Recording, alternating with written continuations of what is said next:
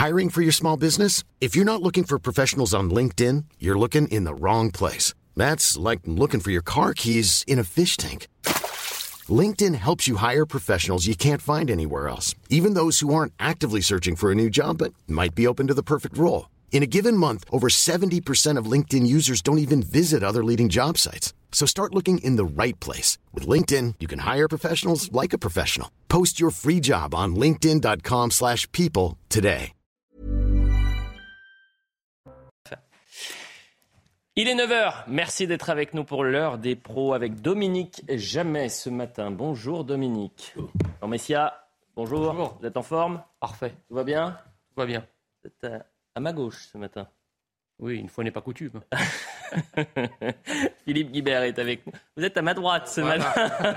Philippe Guibert. C'est d'inverser les rôles. Oui, oui, oui, c'est très surprenant. Georges Fenech également, Bonjour, Mr. George. Important de vous avoir ce matin parce qu'on va beaucoup parler de l'affaire Iquisen. Et on va se demander, euh, puisque aujourd'hui euh, l'affaire est portée devant le Conseil d'État, si notre droit est euh, suffisamment solide pour se prémunir, se protéger de l'islam politique. C'est la question centrale dans ce dossier. Est-ce que notre droit est suffisamment solide pour se prémunir, se protéger de l'islam politique? On fait un point sur l'info avec Audrey Berthaud et on commence le débat. Emmanuel Macron poursuit sa visite de trois jours en Algérie, une visite destinée à bâtir l'avenir sans rien occulter du passé colonial. Le président de la République a annoncé une page nouvelle entre la France et l'Algérie. Il a également évoqué la création d'une commission d'historiens français et algériens sur la colonisation. Y aura-t-il des coupures d'électricité cet hiver en France? Le gouvernement veut tout faire pour l'éviter. Les Français vont être invités à modérer leur consommation d'électricité pendant les pics de demande liés au froid. Ça se fera sur la base du volontariat. Ces particuliers devront réduire, voire couper totalement leur consommation 20 à 30 jours par an. En échange, ces volontaires pourront bénéficier de tarifs plus avantageux le reste de l'année. Enfin du football, Paris et Marseille peuvent souffler. Le tirage au sort des groupes de la Ligue des Champions a eu lieu soir. Le PSG a hérité de la Juventus Turin comme principal adversaire. L'Olympique de Marseille est tombé dans un groupe sans véritable cador. Ils ont donc été épargnés par le tirage au sort. Merci, cher Audrey. Mais on voit Karim Benzema. Pourquoi Karim Benzema? Parce qu'il a été élu joueur de l'année UEFA. C'est-à-dire qu'il a une main sur le ballon d'or. Il manque plus que la deuxième. La seconde, d'ailleurs, puisqu'on n'en a pas de troisième. La seconde main, Oui. a priori. Euh, Et donc, Karim Benzema, c'est depuis 1998 qu'il n'y a pas eu un, un Français Ah. euh, ballon d'or. Et un certain Zinedine a, il a mis un nombre de buts incroyable, Benzema. Qui. 40. Ouais, il était formidable, Karim Benzema. C'est le meilleur attaquant euh, français. Vous aimez bien Karim Benzema, euh, Jean Messia? Bah, en tant que joueur, euh, personne ne peut lui contester pas, ses- Vous ses- connaissez ses- sinon personnellement? qualités, mais le, le- le fait qu'il ne chante ni la Marseillaise ou qu'il crache après la fin de la Marseillaise, euh, Oh. Ce sont des choses qui me dérangent pour quelqu'un qui, est censé jouer dans l'équipe de France. Bon, je ne sais pas si j'aurais dû vous poser la question, cher Jean. Euh, parlons de. Hassan crache. C'est aujourd'hui qu'on saura si oui ou non, je le disais, notre droit est capable de nous protéger contre euh, l'islamisme ou l'islam et l'islam politique. L'affaire Hassan Iquisen, prédicateur marocain proche des frères musulmans, fiché S depuis 18 mois, est porté devant le Conseil d'État. Son expulsion avait été euh, retoquée par le tribunal administratif de Paris. Qu'en sera-t-il devant la plus haute juridiction française? Et on est donc avec Noémie Schulz du service police-justice de CNews. Bonjour Noémie. Vous êtes euh, devant le, le Conseil d'État. D'abord sur la forme, c'est intéressant. Peut-être que les téléspectateurs ont besoin de comprendre. Et nous, on a besoin de comprendre comment ça va se dérouler l'audience. Alors c'est une audience en, en référé liberté, ça c'est tout justiciable peut saisir euh, la justice administrative, ça a été le cas avec le tribunal administratif et maintenant avec le Conseil d'État quand euh, ce justiciable estime que l'État porte une atteinte à sa liberté fondamentale. C'est ce qu'a fait euh, l'imam quand il, a, il s'est retrouvé sous le coup d'un- d'une demande d'expulsion. Le tribunal administratif a retoqué la, la demande d'expulsion du ministère de l'Intérieur qui a fait appel et donc on se retrouve aujourd'hui devant le Conseil d'État qui est juste derrière moi. L'audience elle va avoir lieu dans deux heures. Commence à, à, à 11 heures. Alors devant le Conseil d'État, euh, vous avez des, avocats au Conseil qui vont euh, plaider, qui vont présenter les, arguments pour euh, la défense de l'imam et puis pour les arguments. Il y aura un, représentant du ministère de, l'Intérieur et les, magistrats du Conseil d'État auront 48 heures pour rendre leur décision. C'est une décision donc assez rapide, mais on ne sera sans doute pas fixé dans la journée, dans le week-end ou peut-être en, tout début de semaine sur, le cas de, l'imam Iqwisen. on est d'accord, Noémie, Hassan Iqwisen ne sera pas présent aujourd'hui devant le Conseil d'État. Alors je ne peux pas vous confirmer, vous infirmer cette information. On a contacté l'avocate euh, qui n'a pas euh, répondu à, nos questions. Euh, il n'a pas besoin d'être présent si c'est la, question. Ce sont les, avocats au Conseil qui vont présenter les, arguments. Mais il arrive que lors d'audience devant le Conseil d'État, eh bien les, les, personnes concernées fassent le déplacement et, et, soient présentes. Donc je ne peux pas vous, vous affirmer les choses avec certitude. Merci. Noémie, une dernière question. Et là, on, vient vraiment sur le fond du dossier. Quels sont les, les enjeux dans ce, cette affaire à et Iquisen La question est de savoir s'il si, euh, représente un, danger, si les valeurs qu'il prône sont en opposition avec euh, les, les valeurs de la République. C'est ce qu'estime euh, Gérald Darmanin, qui avait donc pris cet arrêté d'expulsion en expliquant euh, notamment qu'il euh, euh, prenait l'antisémitisme, qu'il avait une vision de la femme très rétrograde, qu'il encourageait le, séparatisme. C'était, ça faisait partie des, raisons qui ont poussé le ministère de l'Intérieur à demander l'expulsion de, cet imam. Mais le tribunal administratif de, Paris a répondu au, début du mois d'août et a, expliqué que les faits présentés par le ministère de l'Intérieur n'étaient pas suffisamment étayés, que par exemple l'imam n'a pas tenu de propos antisémites depuis 2014 et qu'il a même pris la parole en 2015 pour condamner l'antisémitisme, qu'il euh, a fait régulièrement des emails à des euh, fidèles dans lesquels il les encourage à, respecter euh, les institutions de, la République. Le tribunal administratif, il il a reconnu un point, c'est l'existence de propos rétrogrades sur la place des femmes dans la société. Mais pour le tribunal administratif de Paris, eh bien, cela ne justifiait pas l'expulsion d'un homme né il y a 58 ans en France, qui a toujours vécu avec sa femme, ses cinq enfants, ses 15 petits-enfants.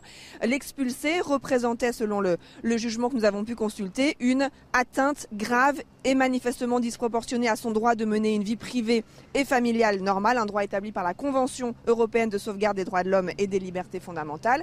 Quel sera euh, le point de vue du Conseil d'État sur ces aspects-là, c'est évidemment ce qui est très attendu puisque c'est la plus haute juridiction administrative en droit français. Merci, cher Noémie. Merci à, Fabrice Elsner qui vous accompagne. S'il se passe quoi que ce soit, évidemment, vous nous faites signe puisque vous êtes euh, notre fil rouge ce matin et cette affaire à seine euh, J'aime toujours mettre les, dossiers en perspective en fonction de ce que pensent les Français. Et euh, au début du mois d'août, on, avait eu un sondage CSA pour CNews et cette question qui est très intéressante, faut-il expulser les imams de nationalité étrangère au discours anti-républicain? Question simple. Réponse simple également. 91% des Français répondent oui et 9% répondent non. Et si l'on creuse un tout petit peu et qu'on voit en fonction des partis politiques, euh, parce que beaucoup de responsables politiques ont, condamné euh, euh, l'action et l'activité, la suractivité de Gérald Darmanin dans ce dossier, vous avez 96% favorables chez Europe Écologie Les Verts, 92% euh, au Parti socialiste ou encore 71% du côté de la France insoumise. Voilà pour la, euh, le contexte, la recontextualisation. Maintenant sur le dossier, euh, et je me tourne vers vous, Georges Fenech, est-ce que c'est un tournant, cette affaire Equisen Quel que soit le résultat d'ailleurs. Oui, je pense que la décision du Conseil d'État qui va s'imposer au ministre de l'Intérieur va fixer une jurisprudence. Vous savez, il y a une marge d'appréciation importante pour les tribunaux, et c'est le cas aussi pour les juridictions administratives. On a vu la décision devant le tribunal administratif qui a un peu surpris tout le monde. Hein. On pensait qu'effectivement, euh, les propos qui avaient été tenus étaient suffisamment graves, troublaient suffisamment l'ordre public euh, pour justifier une expulsion. Mhm. Sauf que le tribunal a dit oui, mais proportionnellement euh, à son droit à une vie familiale, il est en France depuis très longtemps, euh, ça ne justifie pas une expulsion euh, de cette manière. Le référé liberté a donc abouti à cette décision. Maintenant, le Conseil d'État, il a le même dossier qu'avec le tribunal administratif. Un peu plus étoffé. Il a été étoffé, euh, Il a été étoffé. Attention, par exemple, on va le, voir, le tribunal administratif n'avait pas connaissance du fichage S d'Hassan Hussein. Oui, mais enfin, vous savez ce que c'est qu'un fichage S hein, C'est un de suivi non, pas forcément. Pas que pour, non, mais bien sûr, pas vous que pour radicalisation. Et je pense pas militants, des journalistes qui pas inscrit au FSPRT, je ne pense pas. Non, c'est vrai. Euh, mais euh, on verra aussi quels seront les arguments qui seront développés à l'audience. Gérald Darmanin a dit qu'il avait été fiché S depuis 18 mois parce que radicalisé. C'est possible aussi. Voilà. C'est possible aussi. En tout cas, la question que vous posez, est-ce que c'est facile d'expulser? Est-ce qu'on peut expulser euh, pour, euh, disons, propos d'un islam politique c'est quand même compliqué. Eh ben, il faut que ça c'est la question centrale. Il faut que ça tombe sous le coup de la loi, c'est-à-dire l'appel à la haine, l'antisémitisme, appel à la violence, non-respect des valeurs républicaines. Il faut ah, toujours étoffer. Comment dans, dans, dans, ce cas d'espèce, c'est le cas. L'imam Iqwisen a proféré euh, des propos antisémites, des propos homophobes, des propos sexistes, au vu et au su de tous, ça fait l'objet de vidéos. Donc moi, si vous voulez, je ne considère pas la décision du tribunal administratif en première instance comme une décision judiciaire. C'est une décision, euh, comment dirais-je, qui émane de la félonie d'un de ces nombreux juges antinationaux qui ont euh, à cœur de juger contre la République. Voilà. Euh, pas... attendez, c'est quand même, attendez, vous trouvez pas ça hein. vous trouvez pas ça extraordinaire, Monsieur Fenech, que lorsqu'il s'agit de personnes qui défendent l'identité française, quelle que soit d'ailleurs la manière dont ils la défendent, on coupe le droit en quatre et les juges découvrent des trésors d'ingéniosité pour euh, mettre la haine là où elle est, donc pour affabuler de haineux, de racistes, d'extrémistes, des gens qui ne font que défendre l'identité euh, de notre pays. Et en revanche, lorsqu'il s'agit de personnes ennemies de la France, ennemies de la République, qui, eux, portent en eux une véritable haine et une, véritable, comment dirais-je, agression identitaire à l'égard de notre pays, les mêmes juges vont se couper en quatre pour déformer le droit et vous expliquer que finalement le droit ne permet pas, euh, le droit n'autorise pas, euh, le droit ne nous donne pas euh, la possibilité de. Ils vont tout faire pour vous expliquer que c'est pas possible. Donc génération identitaire, c'était pareil. On a coupé oh, le, droit en quatre pour interdire euh, pour interdire et, dissoudre l'organisation. bien rempli sur Et euh, par contre, lorsqu'il s'agit des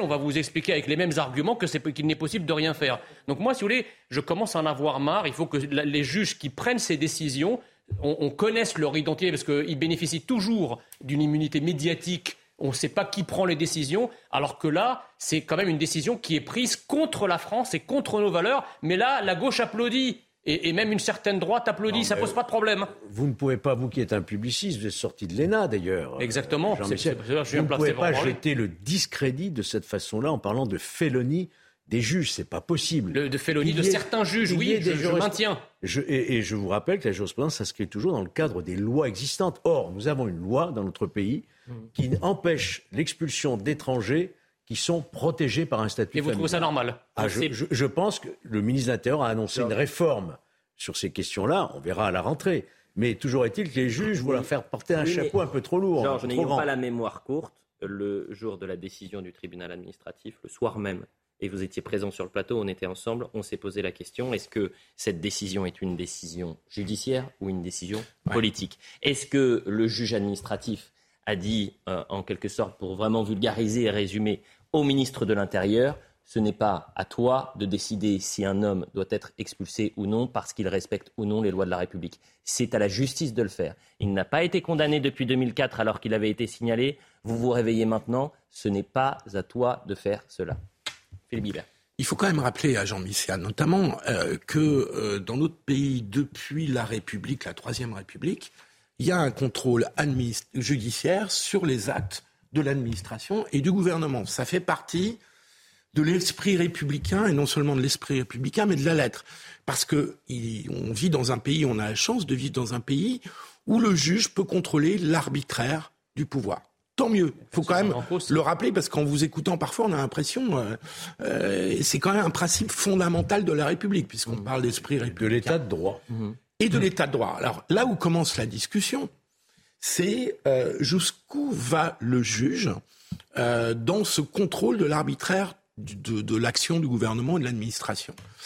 Là, ce qui pose question, c'est que euh, est-ce que le gouvernement a respecté la loi? Il agit dans le cadre des lois, la loi séparatisme notamment. Et deuxièmement, est-ce que le dossier du, de, de, cet imam est problématique ou pas? Et c'est là où on doit aller un petit peu plus loin dans la discussion, euh, où les juges ont estimé qu'il n'était pas assez solide ce dossier. Moi, je ne connais pas le dossier. Enfin, je, je connais ce qu'on m'en a dit dans la presse. Euh, Est-ce que ce dossier est Pardon J'ai lu le mémoire qui a été donné au tribunal administratif. Est-ce que ce dossier Pardonnez-moi de vous dire que cette question, est-ce que le dossier est suffisamment solide ou non, me paraît un peu légère.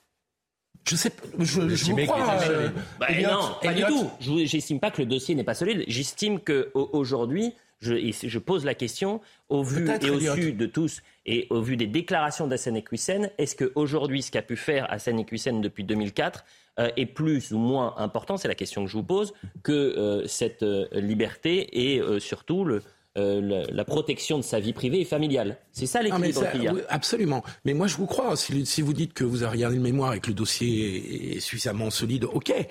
Après, là où effectivement... C'est pas ce que j'ai dit. Hein. J'ai dit c'était peut-être pas ça la clé. Voilà. Euh, Après, les, juges ont considéré qu'il y avait une jurisprudence issue notamment du droit européen, enfin de la jurisprudence européenne, pour dire oui, mais on peut pas expulser quelqu'un. C'est pas assez grave pour expulser quelqu'un au nom de, sa droit, de son droit à une vie de famille. C'est là où ça commence à devenir contestable, dans la mesure où le juge ne fait pas simplement que de vérifier que le gouvernement ne fait pas n'importe quoi, ce qui est normal, ce qui est l'état de droit, ce qu'il faut maintenir et ce dont on est fier et qu'on doit défendre, Jean Misséa. Et il invente un principe de jurisprudence qui l'oppose à la menace euh, brandie par le gouvernement. Donc là, il y a discussion. Maintenant, on va voir le Conseil d'État. Moi, j'arrive pas à croire que le Conseil d'État, première juridiction administrative, plus haute juridiction administrative, va confirmer une décision si cette décision est mal foutue ou si cette oh, décision. mais ça s'entend. Mais euh, Philippe Gaillard a raison. C'est-à-dire que. Je ne crois pas à ça. je fais confiance. ce serait surprenant que le Conseil d'État aille à l'encontre du droit et de notre bah, État de droit. Ah, ça serait gravissime. À ce bah, moment-là, serait. Euh, attendez, vous êtes marrant. Vous, il me semble que le tribunal administratif. marrant. Il, me semble que le tribunal. Ce que je peux. Hein. Le tribunal administratif en première instance bien, a bien pris cette décision d'aller à l'encontre de la décision du ministre. Genre, en quoi c'était moins scandaleux que si le Conseil d'État la confirme? Enfin, d'un point de vue juridique, vous êtes, euh, vous êtes dans le flou. Vous dites que si le Conseil d'État, si, va à l'encontre de la décision du ministre, ça serait scandaleux. Mais je vous rappelle que le tribunal administratif, ce qu'il a fait, ça, c'est la première chose. La deuxième chose, c'est que, attendez, parce que, il, faut que hein, il, faut, que je réponde à, votre argument sur le fond. Le problème là, c'est quoi? C'est un problème de bon sens. C'est-à-dire, si vous êtes en train de nous expliquer que le droit en France, et notamment le droit administratif, et encore plus haut l'état de droit, est là pour protéger des gens qui peuvent en toute impunité agresser la République, agresser ses valeurs, diffuser des idées qui sont antinationales. Il Alors est là, pour éviter l'arbitraire de l'État. Aucun, Français ne peut donner la parole à Dominique Jamais, mais Jean Messia, la question également se pose, c'est pourquoi maintenant? Depuis 2004, il y a eu des signalements contre C'est une bonne question. Le tribunal administratif, il peut très bien dire pourquoi urgence aujourd'hui, alors que depuis 18 ans, vous auriez pu le faire? Non, mais attendez. Non, mais euh, c'est une question qui se pose également, et j'imagine qu'elle se posera ce soir. Excusez-moi, mais mieux vaut tard que jamais. Pour une fois, un argument qui est un peu faible. Pour une fois que le politique se réveille pour expulser un ennemi de la République, c'est un argument de trouver un juge qui dise ah non, il faut le garder. je ne suis pas sûr que ça soit un argument solide que dire mieux vaut tard que jamais. la moindre des choses, naturellement c'est qu'un État de droit respecte les règles du droit. Ou sans ça, ce ne serait plus un État de droit. Ça, c'est la, la, base. C'est un élément vraiment important, je dirais humainement et politiquement. Le sondage que vous citiez, qu'effectivement, 91% euh, des Français veulent expulser les imams de nationalité étrangère au discours anti-république. Une majorité massive de Français en est assez de ce type d'imam et de ce type de discours. On rappelait, c'est vrai, que euh, l'imam en question, Iqiyoussen, euh, s'est montré prudent depuis 2014. C'est-à-dire qu'effectivement, dans le dossier, il semble qu'on n'ait pas à lui reprocher, depuis 2014, des propos comme ceux qu'il avait tenus, qui sont des propos effectivement incompatibles avec la République et d'une certaine manière avec l'État de droit. Est-ce que M. Iqiyoussen a changé? Rien ne l'indique. Mmh. Cet homme qui, euh, il faut le rappeler, dans son curriculum vitae, à un certain moment, bien que né en France, a refusé la nationalité française. Probablement parce qu'il estimait n'avoir rien à faire de la nationalité française et parce qu'il a des convictions, je pense qu'il n'en a pas changé, qui ne sont pas très compatibles mm. avec la nationalité française. Et euh, que moralement et euh, politiquement, M. Iqiyoussen soit justiciable d'une obligation de quitter le territoire français et d'une expulsion, ça ne me paraît pas douteux. Et ce qui est agaçant dans cette affaire, c'est que très souvent, pour expliquer que les obligations de quitter le territoire français délivrées par des juges ne sont pas respectées, on dit ah ben oui, on l'expulserait bien, mais euh, l'État dont il est originaire ne, l'accepte pas, etc. Or là, les conditions étaient réunies. On a un imam hmm. qui professe ou qui euh, comment dirais-je, qui, qui, qui éprouve euh, des, qui est représentatif de sentiments incompatibles avec la République et l'État de droit, et le Maroc était prêt à l'accueillir. Oui. Et moi, ce qui m'irrite dans cette affaire, comme dans quelques autres ces derniers temps, c'est qu'on a l'impression que le puissant gouvernement de la Ve République, n'est-ce pas Nous avons la stabilité de l'exécutif et sa puissance, mm. bute depuis quand même quelques semaines là-dessus, que c'est la seule affaire, ou que c'est l'affaire principale qui occupe M. Darmanin comme l'affaire du karting à la prison de Fresnes est la principale occupation ou préoccupation de M. Dupont-Moretti.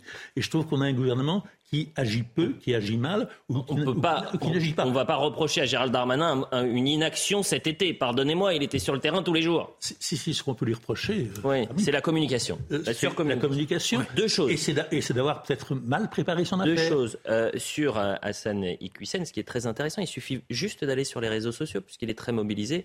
Et, j'invite les téléspectateurs à, regarder parce que ce n'est pas tant l'islamisme, c'est l'islam politique. Et notamment une de ces vidéos qui doit durer une trentaine de minutes qui s'appelle Le hijab au placard. Et on voit bien l'incompatibilité de son discours avec les valeurs républicaines. Autre chose qui est très importante, c'est que ce discours met en difficulté la grande majorité des Français de confession musulmane qui n'adhèrent absolument pas à cette, euh, ce discours-là, à cet islam politique, et qui souffrent, qui pâtissent euh, de, ces déclarations. Et une dernière chose, l'avocate d'Hassan Iqwisen est menacée de mort. Elle travaille dans des conditions qui sont terribles. Et euh, évidemment, c'est condamnable. Elle est menacée de mort. Et donc ça, c'est particulièrement inquiétant et condamnable. Voilà la situation et le contexte. C'est pour ça que je, vous dis que le contexte est terrible. il, y a il, y a également ceux qui luttent contre euh, qui sont menacés également de mort. Donc ça, on peut pas. Euh, mais, voilà. Oui, mais permettez-moi de, condamner le fait que l'avocate d'Hassan Iqwisen soit, menacée de mort. Juste un petit, un petit mot là-dessus, c'est que en fait, l'islam politique, c'est un assaut identitaire qui ne se combat pas uniquement par la loi parce que l'identité d'un pays ne se résume pas à un corpus juridique. Hmm. Euh, l'identité d'un pays, ça découle de valeurs, d'us, de coutumes, d'histoire, etc. Donc, si vous, voulez, si vous voulez combattre un assaut identitaire exclusivement avec les armes du droit, vous allez perdre. Bon. Parce qu'il faut armer moralement et identitairement la France pour la rendre en mesure de combattre un assaut alter identitaire des accords. L'action politique doit se dérouler dans le cadre du droit. L'État, un gouvernement, une administration doit agir dans le cadre du droit. L'identité française n'est pas illégale que je chasse. Mais je ne vous ai pas dit ça. Ah, je dis simplement que je conteste ce que vous avez dit dans la mesure où c'est pas le droit qui va permettre. Il faut qu'on rentre dans les dans les ce n'est pas suffisant. C'est nécessaire, mais ce n'est pas suffisant. Mais oui, mais vous ouvrez la porte à l'arbitraire. Je redis, c'est là où j'ai un désaccord avec pas vous. Du tout. C'est pas par sympathie pour cet imam. Personne n'a de sympathie euh, pour lui. raisonnable quand même. Ce que l'on reproche, avec raison selon nous, d'ailleurs, à l'imam Hussein, c'est son état d'esprit, c'est son idéologie, ce sont ses propos. Point. S'il suffisait que quelqu'un se conduise comme lui pour que la France cesse d'être un État de droit, vraiment, c'est que l'État de droit serait bien fragile. Bah, L'État de droit, l'État de droit est fragile parce que ça fait longtemps que l'État de droit, l'État de droit, ça fait longtemps en France qu'il ne défend plus la France. Gérald Darmanin, c'était le 2 août dernier à l'Assemblée nationale. Philippe Guibert, s'il vous plaît. Gérald Darmanin, ministre de l'Intérieur, on est à l'Assemblée nationale le 2 août dernier. Et euh, il nous explique que Hassan Iqwisen va être expulsé manu militari ce qu'il disait le 2 août dernier. On l'écoute. Je veux ici dire à ceux qui soutiennent M. Ikusen, le peuple juif, le peuple juif est ingrat et il a besoin d'être rappelé à l'ordre. Il rejette le mariage civil au seul profit, je cite, du mariage religieux. Il nie l'égalité entre les femmes et les hommes. Et il qualifie de, je cite, pseudo-attentats les attentats commis en France depuis 2015.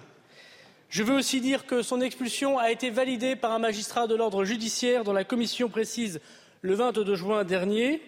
Et je veux dire, et je remercie singulièrement le Royaume du Maroc, qu'un laissez-passer consulaire a été délivré voilà 24 heures pour expulser Manu Militari, M. Ecussen, du territoire national. Georges Fenech. Oui. Ce discours-là, euh, Gérald Darmanin, le 2 août dernier, est quasi certain, j'imagine, que le tribunal administratif va le suivre et patatras, c'est-à-dire que 20 jours plus tard, on se retrouve euh, devant le Conseil d'État. Moi, je pense qu'on n'a rien à reprocher ici à Gérald Darmanin. Il est dans son rôle de ministre de l'Intérieur protecteur du respect de l'ordre public. Il estime qu'il y a suffisamment d'éléments pour procéder à cette expulsion d'un imam qui professe des, sermons, des prêches qui sont contraires. Donc il est dans son bon droit en tant que ministre de l'Intérieur. Il est dans son bon droit, il est dans son rôle. Après, la décision du tribunal administratif, je le disais tout à l'heure, elle, a surpris tout le monde quand même. Parce que quand on voit la lecture, mais franchement, Merci. enfin, merci. J'ai l'impression que depuis 20 minutes, vous m'expliquez, euh, quand je dis vous, c'est vous tous, que euh, c'est le dossier qui était trop faible et qui a, entraîné finalement cette décision je, du, Je ne pense pas, et surtout que je déconnecte complètement euh, tout ce qui relève d'infractions pénales. De, de, la juridiction administrative et du comportement de l'individu. Hum. Vous pouvez très bien expulser un individu qui n'a pas commis d'infraction parce que son comportement lui-même menace l'ordre public, voyez-vous. Hmm. Donc le fait de dire ah oui, mais vous n'êtes pas réveillé suffisamment tôt, euh, vous auriez pu le poursuivre. Oui, c'est ah, vrai, il aurait pu être poursuivi. Ça, la mais dossier, en fait. la condamnation pénale n'est pas une condition nécessaire préalable hmm. à une expulsion administrative. C'est pour ça que j'ai été comme beaucoup de Français, beaucoup d'observateurs, surpris par la décision. mais j'ai l'impression que euh, le tribunal administratif, c'est une impression, une sensation que euh, c'est exactement parce que euh, il y a maintenant cette possibilité du ministre de l'Intérieur, entre guillemets, d'enjamber euh, les décisions euh, pénales et de dire cet homme ne respecte pas les valeurs républicaines, du tribunal administratif, vous exécutez, eh bien le juge administratif lui a dit non. Non, c'est à nous de décider non, en fonction du droit. Le juge administratif a dit que l'appréciation porté par le ministre de l'Intérieur était erroné. Ce n'est pas une question de compétence. non, mais bien évidemment, c'est une interprétation. Ils ne vont pas dire euh, au, ministre de l'Intérieur, c'est pas à vous de faire le job. Oui. Non, il, y a quand même, il y a quand même, j'en suis désolé, il y a une faiblesse dans le dossier, une vraie faiblesse, et qui explique la décision du tribunal administratif à laquelle, semble-t-il, Gérald Darmanin ne s'attendait pas. C'est que on peut penser, je pense, et beaucoup de gens pensent, les Français pensent, que l'imam Iqiyoussen n'a pas changé, qu'il est le même à l'intérieur de lui-même. Mais le fait est, on ne peut pas le contester, que ce qu'il y avait dans le dossier, c'était des propos, des sermons, des prêches, des opinions de euh, d'avant qui remontaient à 2014. Hmm. Euh, c'est la fragilité. Darmanin n'y est pour rien. Et euh, en effet, et si vous voulez, je, je, je, retire une accusation, enfin un reproche que j'avais fait à Darmanin. Il avait bien ficelé du côté marocain, puisqu'il ne faut pas l'oublier, l'État marocain, chose exceptionnelle, est prêt à accueillir ce ressortissant. C'était pas mal. Mais les, les, faits allégués sont anciens, c'est un fait. Je pense, que, je pense que n'a pas changé, mais il a, il, a, été prudent. J'ai une question. Moi, j'ai une question à vous poser. vous imaginez des questions maintenant. Imaginez un instant qu'à la place de l'imam Iqwisen, on aurait eu un suprémaciste blanc euh, oh, tenant, des propos euh, racistes, tenant des propos antisémites, euh, et il se serait arrêté en 2014 après avoir fait l'apologie du Troisième Reich. Qu'est-ce que vous auriez dit eh Vous auriez dit ce type-là, il faut le virer parce qu'il est contraire à, nos valeurs et vous auriez eu raison. Là, en l'occurrence. je vous réponds très simplement. Vous voulez dire un suprémaciste blanc qui serait marocain? Non, un suprémaciste blanc qui serait néo-nazi et qui, aurait professé des, propos antisémites, racistes. vous auriez été le premier à vouloir le chasser. et là, je peux vous dire que les juges, ils se seraient tordus en quatre au lieu pour vous de trouver le sauf-conduit pour le virer. Au lieu de faire des suppositions, s'il vous plaît, moi, la question qui est centrale, et on va partir en pub, euh, dans, la publicité dans, une dizaine de secondes, mais vraiment un, tour de table. Euh, est-ce que vous considérez qu'aujourd'hui, notre droit, notre État, nous protège suffisamment de l'islam politique Est-ce qu'on est suffisamment armé? C'est aussi simple que ça, question très rapide et tour de table rapide. Moi, je pense que la, loi de lutte contre le séparatisme, renforcer les, les valeurs républicaines, a été une avancée. Mais pas suffisant. Est-ce que c'est suffisant? Je ne le pense pas. Et d'ailleurs, D'ailleurs, la décision du tribunal administratif le, ministre a promis une réforme sur euh, l'immigration. Ça veut dire non. Non. La loi sur le séparatisme est un progrès on doit rester dans le cadre de l'état de droit. Moi, je suis désolé, et Dominique Janet a parfaitement raison. C'est la, vraie faille du dossier, elle est là. C'est que la loi séparatisme, elle intervient en 2021 ou 20. Euh, et que les propos de Liman, ils, datent de 2014. Et, mais demain, vous êtes juge administratif, Philippe Guibert, vous prenez quelle décision? Je suis pas juge administratif. Bah, je suis pas un juriste. Ce qui est contestable dans la, si je peux terminer, ce qui est contestable et discutable, c'est de savoir si le tribunal administratif en avançant le droit à une, vie familiale normale, n'a pas bloqué de manière générale, des possibilités d'expulsion au-delà de cet imam. Et c'est moi, j'attends du Conseil d'État qu'il tranche ce point. Ce qui est plus étonnant, c'est qu'en plus, ces enfants sont majeurs. Euh, on s'en fout, ça. Euh, il n'est pas là avec euh, des petits-enfants dont il doit assurer. on s'en fout de ça, Georges. Non, mais c'est ça qui est respectueux, s'il vous plaît. Si, on s'en fout, parce que je crois que les, ah, Français, les Français. mais nous, on s'en fout pas. Non, mais les Français ont aussi des enfants qui ont le droit à une vie normale, sans être tabassés, sans être agressés. Et là, je pense que la justice, du coup, elle fait beaucoup moins attention à la vie des Français qu'à la vie de ses ennemis de la République. La publicité. On revient dans un instant, on va parler du déplacement d'Emmanuel Macron en, Algérie qui entend euh, créer un nouveau euh, comité conjoint avec des historiens français et également algériens pour euh, retracer le, passé commun de l'Algérie et de la France. Est-ce que c'est une bonne idée? Je vais vous poser la question juste après la publicité.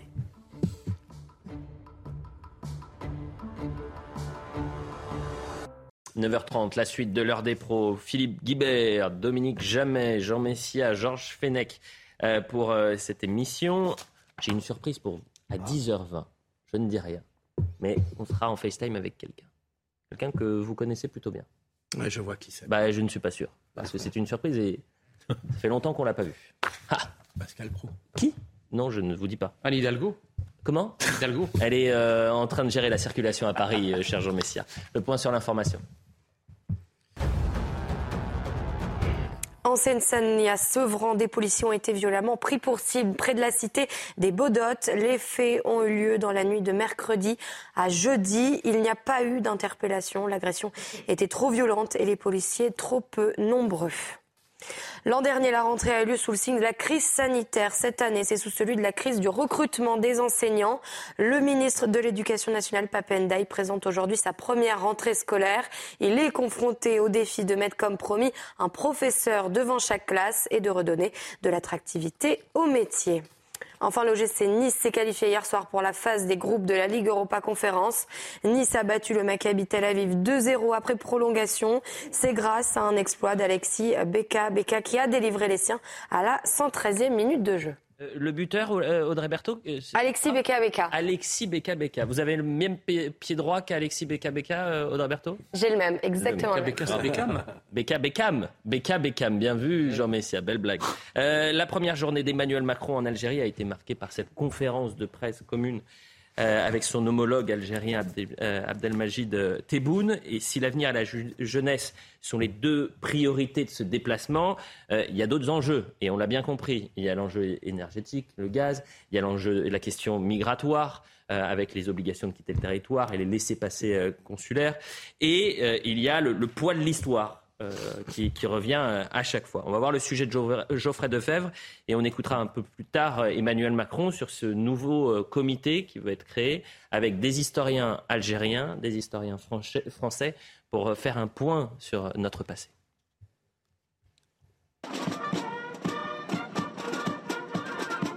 Une accolade pour relancer les relations franco-algériennes.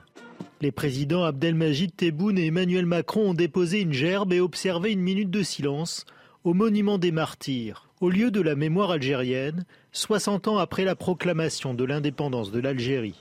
Le président français et son homologue se sont entretenus longuement avant de s'adresser à la presse. Le passé, nous ne l'avons pas choisi. Nous en héritons, c'est un bloc, il faut le regarder, le reconnaître. Mais nous avons une responsabilité, c'est de construire notre avenir, pour nous-mêmes et nos jeunesses.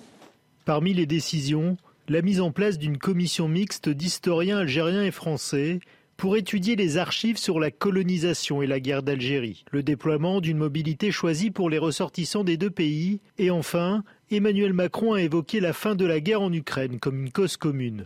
Qu'il s'agisse de crises humanitaires, diplomatiques, alimentaires, énergétiques, déstabilise profondément l'ensemble de la planète et tout particulièrement le continent africain, faisant courir des risques de pénurie. Et je crois que notre responsabilité est aussi de les traiter ensemble. Lors de son deuxième jour de visite, Emmanuel Macron rencontrera des jeunes entrepreneurs. Je le disais, Emmanuel Macron qui promet donc cette création du comité euh, d'historiens français et algériens afin de regarder euh, euh, de manière commune le passé de ces deux pays. J'ai envie, je vous poserai la question à quoi a servi le, travail de Benjamin Stora? Ah bah c'était un travail uniquement côté français. Oui, merci. Mais c'est bah, tout l'enjeu de ça la, veut dire que, commission mixte. du fait que ça soit que du côté français, ça veut dire qu'il n'est pas suffisamment crédible, qu'il faut refaire un travail sur, sur l'histoire de, de, de l'Algérie et de la guerre d'Algérie si on veut trouver une réconciliation mémorielle avec l'Algérie, on en est loin, hein, mhm. euh, parce que le régime algérien euh, fonctionne beaucoup sur la rente mémorielle de, de, de la guerre Beaucoup ou beaucoup trop Beaucoup trop, mais bon, on ah. peut le dire sur un plateau de télévision, télévision, le régime algérien est comme ça et on n'a pas de prise sur ce régime algérien. C'est la France qui paye la rente, il hein, faut le préciser. C'est pas la France qui paye la rente. Bah euh, euh, simplement, si on veut avancer dans une réconciliation avec l'Algérie, il faudra bien qu'il y ait des Algériens dans la commission. On peut pas faire aussi intéressant que soit le travail de Benjamin Stora, mhm. on peut pas faire un travail de réconciliation avec nous-mêmes. ceci dit, c'est déjà pas mal avec nous-mêmes, mhm. mais il faut le faire avec l'Algérie. Donc on a besoin d'historiens algériens. Après, on peut être sceptique hein, sur l'avenir de cette commission mixte, mais je trouve que l'idée de faire une commission mixte avec des, des historiens algériens et français me paraît une excellente idée. On verra ce que ça donne. Dominique Jamais. Oh bah, simplement ceci. Euh, ça fait 60 ans maintenant que l'Algérie est indépendante. C'est comme ça. Plusieurs présidents de la République s'y sont déjà rendus. C'est comme ça aussi. C'est un pays, c'est un État comme les autres d'un certain point de vue, même si nous avons un passé commun, douloureux, passionné, que beaucoup de gens connaissent encore. Mais est-ce que c'est euh, intelligent et est-ce que c'est approprié de passer trois jours en Algérie et d'emmener 90 personnes, dans je ne sais combien de ministres, pour remettre ça une fois de plus sur le tapis? Est-ce que c'est son rôle? Ça l'est d'autant moins d'ailleurs que avec la maladresse permanente qu'il caractérise, lorsque euh, Emmanuel Macron évoque le drame algérien, la guerre d'Algérie, c'est tantôt pour dire que de toute façon la colonisation était un crime contre l'humanité, tantôt pour dire que le gouvernement algérien utilise trop sa rente mémorielle, mm. qu'il laisse cela aux historiens. Mm. C'est très important, c'est fondamental qu'un jour, effectivement, les historiens, des historiens, arrivent, comme ça a été le cas pour les rapports entre la France et l'Allemagne, à établir une histoire à peu près juste et à peu près non contestée. Mais ça n'est vraiment pas le rôle d'un président de la République de remettre ça sur les tapis toutes les fois qu'il va en Algérie. Il y a d'autres choses, des choses actuelles et importantes à traiter qui sont de son niveau et de son et comment dirais-je de son métier de son, statut, pardon, je, cherchais le bon mot, euh, qu'il recommissionne pour la 18e fois Benjamin Stora, qui semble avoir le monopole de l'histoire de l'Algérie pour la France, pour euh, rencontrer les historiens algériens et, essayer d'établir un texte commun. Écoutons Emmanuel Macron. Nous avons d'ores et déjà décidé qu'ensemble, nous mandaterions une commission euh, mixte d'historiens, ouvrant nos archives et permettant de regarder l'ensemble de cette période historique qui est déterminante pour nous, début de la colonisation à la guerre de libération, sans tabou, avec une volonté de travail libre, historique, d'accès complet à nos archives, et de part et d'autre, et une volonté ensuite de mener cette œuvre de reconnaissance. je crois que c'est un élément extrêmement important. Il est quand même difficile, Jean Messia, de regarder l'avenir, de voir ce qui peut se passer dans les années euh, suivante, tout en ayant le regard porté derrière son épaule, Jean Messia. Non, mais je crois qu'il y a une, permanence euh, aporétique dans la politique française par rapport à l'Algérie, euh, une sorte d'impasse logique en fait. C'est-à-dire que tous les présidents se rendent à l'Algérie en disant l'histoire est l'histoire, regardons vers l'avenir. Mais pour regarder vers l'avenir, on fait une commission qui va traiter du passé. Déjà, le paradoxe est quand même béant et je ne comprends pas trop cette logique. La deuxième chose, c'est que pourquoi est-ce que ce sont euh, l'Algérie et plus généralement les anciennes colonies françaises qui remettent sans arrêt le passé colonial à la figure de la France. En Asie, vous avez des pays qui ont été colonisés. Justement. Vous avez le Vietnam, vous avez Taïwan, vous avez la Corée du hmm. Sud. Tous ces pays-là se sont développés. Tous ces pays-là n'instrumentalisent pas leur passé colonial pour, euh, pour e-, excuser leur sous-développement, pour excuser, euh, je dirais, leur, euh, leur, leur, absence de volonté d'aller de l'avant. Pourquoi est-ce que c'est toujours à l'Algérie et, et, à certains pays, aux pays africains que la France a colonisé de toujours mettre ça sur la façade en expliquant, en expliquant en expliquant leur paupérisation, en hmm. expliquant leur sous-développement, en expliquant que euh, la pauvreté de leur population uniquement par la colonisation française. Alors moi je vais vous dire, moi je pense que ces pays-là, ils, ils vivent non pas sur la rente mémorielle, ils vivent sur la rente qu'a apporté la colonisation de la France à ces pays. Les infrastructures, l'éducation, la santé, etc.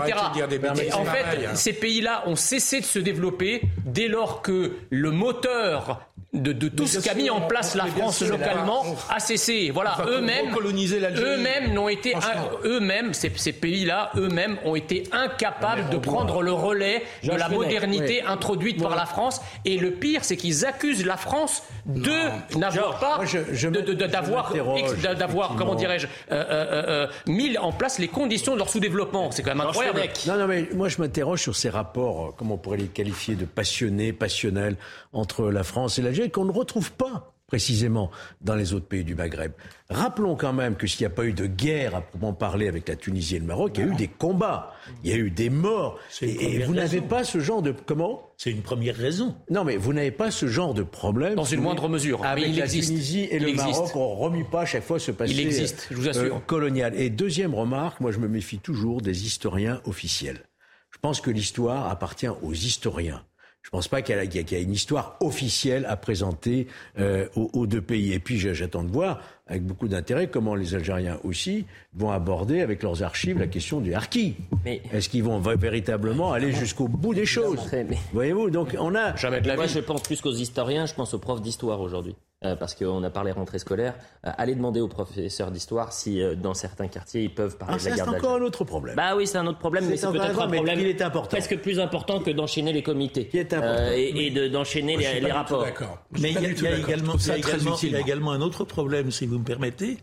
Je ne sais pas si on insistera sur cet aspect des choses, mais vous avez appris, comme tout le monde, que le grand rabbin de France Raïm Corsia, dans l'indifférence médiatique la plus totale. Devait participer à ce voyage. Menacé, insulté parce qu'il et, quant au recteur, et quant au recteur de la Grande Mosquée de Paris. Il n'a pas été testé positif au il a été, Heureusement, heureusement qu'il a été testé positif. Vraiment, ça tombe bien. C'est un Covid diplomatique. Il n'avait pas du tout le Covid.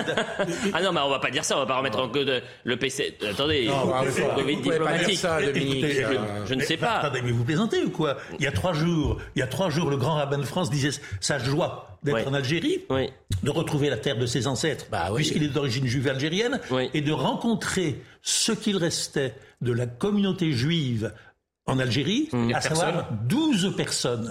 Là où il y avait 100 000 juifs d'Algérie, il reste, selon les propos du grand rabbin lui-même, 12 personnes. Comment c'est Saint-Denis? Et de la même manière, le recteur de la Grande Mosquée de Paris se réjouissait lui aussi de participer à ce voyage. Et est-ce qu'il a eu le Covid Je ne sais pas. Il était asymptomatique. Il a fait un test ah ben, PCR. Eh ben, eh ben, il, est stupéfait d'être. oui, mais enfin, vous pouvez pas partir dans, une, on voit bien, une délégation de 80 personnes si vous on, on voit bien, on voit bien qu'il y a là une difficulté majeure, mm. car la mentalité du gouvernement algérien, je ne dirais pas des Algériens, est quelque chose je, qui rejoins un peu avec réconciliation, tolérance, multiculturalisme. Vous ne pouvez pas partir si vous êtes positif au, Covid, Philippe Guibert, vous avez raison. Vous, êtes, vous pouvez difficilement partir quand vous êtes menacé, insulté et le contexte qu'il y a dans l'indifférence la plus totale des médias.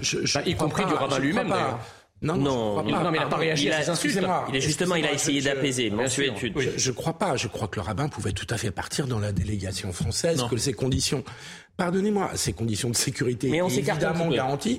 Donc, euh, ne remettons pas en cause, ou alors il faut avoir des preuves, pardon Dominique, ne remettons pas en cause le fait qu'il a été testé positif. Il y avait, il y avait des propos, des articles extrêmement hostiles, algériens, extrêmement hostiles à la venue de Mais pas que des articles. Vous allez sur les réseaux sociaux, le, flot d'insultes antisémites contre Raïm Corsia. Mais avançons un tout petit peu. Un dernier mot. On a vraiment plein de thèmes. Je veux qu'on parle de l'énergie après énorme que pour se tourner vers l'avenir, il faille pas régler les problèmes du passé. Enfin, je veux dire, euh, là, ah, c'est philosophie terminale. Euh, euh, non, mais attendez, pour l'instant, on a fait ça. Pour imaginer un avenir, il faut avoir un peu soldé le passé. Donc, oui, enfin, ça fait 60 ans qu'on essaie de le solder, non Si, vous, voulez, si vous voulez avancer sans rentrer dans le mur, vous, vous avez intérêt à avancer en ne restant pas les yeux fixés sur le rétroviseur. Mais non, ah bah, il y a des oui. choses à régler. Mais vous vous souvenez pas du voyage de Jacques Chirac à Alger Ça avait été un triomphe, rappelez-vous. Il y a longtemps que cette réconciiliation normalement a eu lieu, quoi. Non, mais ce qui est drôle, c'est que autre thème. Euh, juste un, dernier mot. Un dernier mot, mais je veux qu'on avance. Emmanuel, Emmanuel Macron nous, nous, nous demande effectivement, il, il, veut parler du passé colonialiste de la France en Algérie. euh, les Français attendent qu'il leur parle un petit peu du, du, oh. présent colonisé de la France. Parce que ça, c'est un autre sujet. Ah. Avançons, s'il vous plaît. Autre sujet. Non, mais n'importe quoi. Quand... Évidemment. Avançons. Présent colonisé de la France. Oui, oui, oui, oui, oui, oui, oui. Écoutez, est-ce qu'on peut éviter d'être dans la caricature en permanence Non, c'est pas, c'est pas la caricature. Pas vous, je dis de manière générale. Demandez aux Français, vous allez voir ce qu'ils en pensent. En revanche, si vous voulez pas qu'on avance, je coupe votre micro, Jean-Michel. Vous connaissez la règle. Et je coupe peut-être la moitié de la cravate. C'est Monsieur Guibert qui veut pas avancer. Cravate. Il veut rester dans le passé. Très élégante cette cravate. le passé, euh, vous devriez mieux le connaître. Hein. Philippe Guibert, je pense surtout aux professeurs qui nous alertent en disant je suis incapable de la France. Il est pas brillant. Moi, je pense. Il faut arrêter de dire des bêtises. Il est plus qu'ailleurs. Euh, hein. L'Algérie, c'est un million de Français et c'est 10 millions d'Algériens qui n'ont jamais la nationalité française. Philippe, Et à qui on explique, ah, oh, c'était formidable, c'était un département Philippe, français. je pense également aux professeurs. Je pense que ça va bien, s'il vous plaît. Ça va bien. Et Philippe aussi, s'il vous plaît. Je pense également, on peut avoir une pensée aux professeurs qui vont euh, faire leur rentrée euh, la semaine prochaine et qui nous alertent depuis des mois en disant, on a certaines thématiques que je ne peux même plus traiter. Je m'auto-censure parce qu'aujourd'hui, je ne peux pas parler de la guerre d'Algérie ni du passé colonial français. L'énergie. Et ça, c'est vraiment un sujet très sympa. Euh, vous avez une possibilité qui pourrait être envisagée par le gouvernement et je l'ai découvert ce matin. Euh, vous savez qu'on peut avoir un risque de pénurie euh, de gaz ou d'énergie, d'électricité à, l'automne prochain ou l'hiver prochain. Le gouvernement envisage, si j'ai bien compris, de proposer aux particuliers une option, c'est-à-dire soit vous payez plein pot comme d'habitude votre électricité, soit vous payez moins cher, mais vous risquez, en cas de pic euh, de consommation euh, d'électricité. D'être débranché. D'être débranché. C'est le, c'est le tu préfères. Tu préfères payer plein pot et t'as pas de problème, ou tu préfères payer beaucoup moins cher, mais attention, euh, s'il y a pic, s'il y a vraiment pic de consommation, tu peux, tu peux être débranché. Regarde, c'est très sérieux. Adrien Spiteri, et on en parle. Ça mais je ne sais pas, c'est formidable. Adrien Spiteri. Pour éviter une pénurie d'électricité cet hiver, la ministre de la Transition énergétique Agnès Pannier-Runacher a un plan. Le gouvernement entend encourager fortement les comportements permettant de réduire les consommations au moment les plus tendus, contribuant à réduire les tensions sur notre système électrique. L'idée est de proposer à des particuliers ou PME volontaires des tarifs très avantageux, mais en cas de pic, de réduire, voire couper totalement leur consommation électrique pour aider et inciter les fournisseurs d'électricité à proposer ces formules d'effacement tarifaire, l'État a prévu un appel d'offres doté d'un budget de 30 millions d'euros. Un système que connaissent depuis plusieurs années les industriels gros consommateurs d'électricité. En échange d'une rémunération contractualisée, ils acceptent d'arrêter leur chaîne de production quelques minutes ou quelques heures lors d'un pic de demande électrique dans le pays.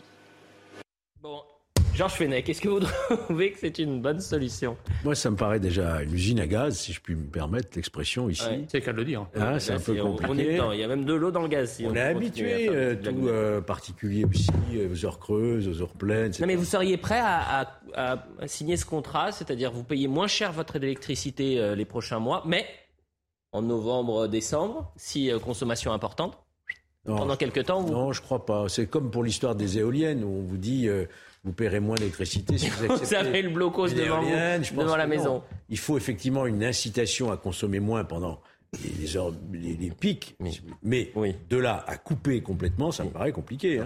Les incitations à consommer moins, vous croyez que les Français ne le font pas déjà depuis des années? Bien sûr, c'est ce que je vous dis. C'est absurde. Hmm. On peut quand même avoir des situations où on ignore comment, comment on consomme. Enfin, je veux dire, on peut ne pas se rendre compte qu'on fait de la surconsommation par moment. Et donc, euh, sans tomber dans la... Alors, je suis d'accord qu'il faut éviter à tout prix la culpabilisation, parce que... on l'a déjà vécu pendant la crise sanitaire. On a déjà donné, on a déjà donné, et c'est le pire moyen en fait de, de convaincre les, les personnes de, de, de, se comporter un peu différemment. Mais on peut avoir de l'information. On peut nous dire, tiens, quand vous faites ça, vous consommez énormément. Bah, ça permet de réfléchir. Après, on est dans un pays de liberté, euh, mm. les gens font comme ils veulent. Ce type de contrat euh, me paraît euh, vraiment une très mauvaise idée. Vous êtes contre Vous ah n'allez pas signer ce contrat Ah, certainement pas. certainement pas. Mais, moi, je trouve ça formidable.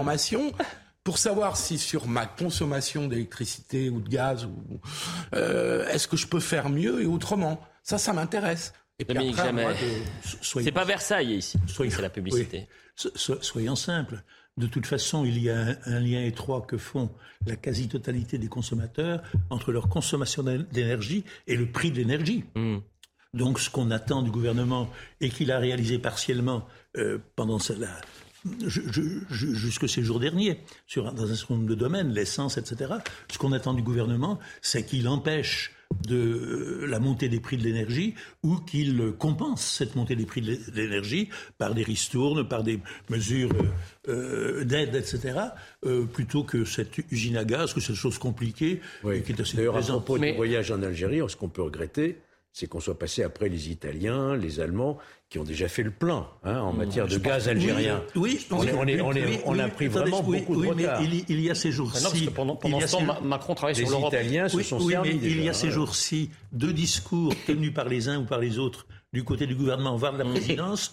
Comme d'habitude, on a pris toutes les précautions. Voyez, notre stock de gaz est déjà euh, reconstitué à 90%. Et puis, autre discours, il faut s'attendre quand même à un automne et à un, hiver terrible. Bon, vous le signez ce contrat ou pas, Dominique Jamais? Je vous propose. mais qui va accepter ça? Non, mais Jean Messia, vous voudriez euh, payer moins cher. Je vous propose vraiment, vous divisez par deux votre, euh, votre facture d'énergie. Moi, j'ai pas envie de payer. Mais le, le, le, 23 décembre, je peux vous dire, à, à une heure, quoique j'ai pas envie de payer, si vous voulez, j'ai pas envie de payer l'imprudence, sinon l'impéritie du gouvernement dans, cette crise. Voilà. Scrabble. Je, mais non, mais on, nous a présenté ce gouvernement comme un gouvernement de gestionnaires qui avait tout prévu, euh, les as de la finance, les as de la gestion publique, et on hmm. s'aperçoit en fait que euh, la politique, la géopolitique d'Emmanuel Macron était totalement hasardeuse. Il n'a rien prévu en fait. D'où le fait qu'il aille quémander du gaz à l'Algérie, d'où le fait que on va probablement avoir des pénuries. Rien n'a été prévu parce que quand on fait des moulinets vis-à-vis d'une puissance étrangère, on a intérêt à se baquer derrière pour avoir les reins solides pour, pour, pour encaisser les conséquences. Voilà, là, ça n'a pas été fait. Je n'ai pas compris ce qu'il n'avait pas prévu. Juste, juste un mot. Ce qu'il n'a pas prévu. ce qu'il n'a pas prévu, c'est toutes les conséquences en matière énergétique sur la France et les Français. Donc il ne fallait pas aider l'Ukraine. Il fallait aider l'Ukraine. Ah, je, voudrais que vous soyez très clair.